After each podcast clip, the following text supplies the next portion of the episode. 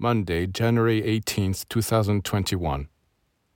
It is true that we live in a society in which a great many things need to be changed, but this must not be achieved through violence. Besides, true change is never wrought through violence, which always leads to greater evils than those it claims to cure. So, how can we bring about change in society? By our way of life. It is by first transforming themselves that human beings can change the whole world. But for this to happen, they need a teaching, that is to say, a system and methods. For this is the crux of the matter.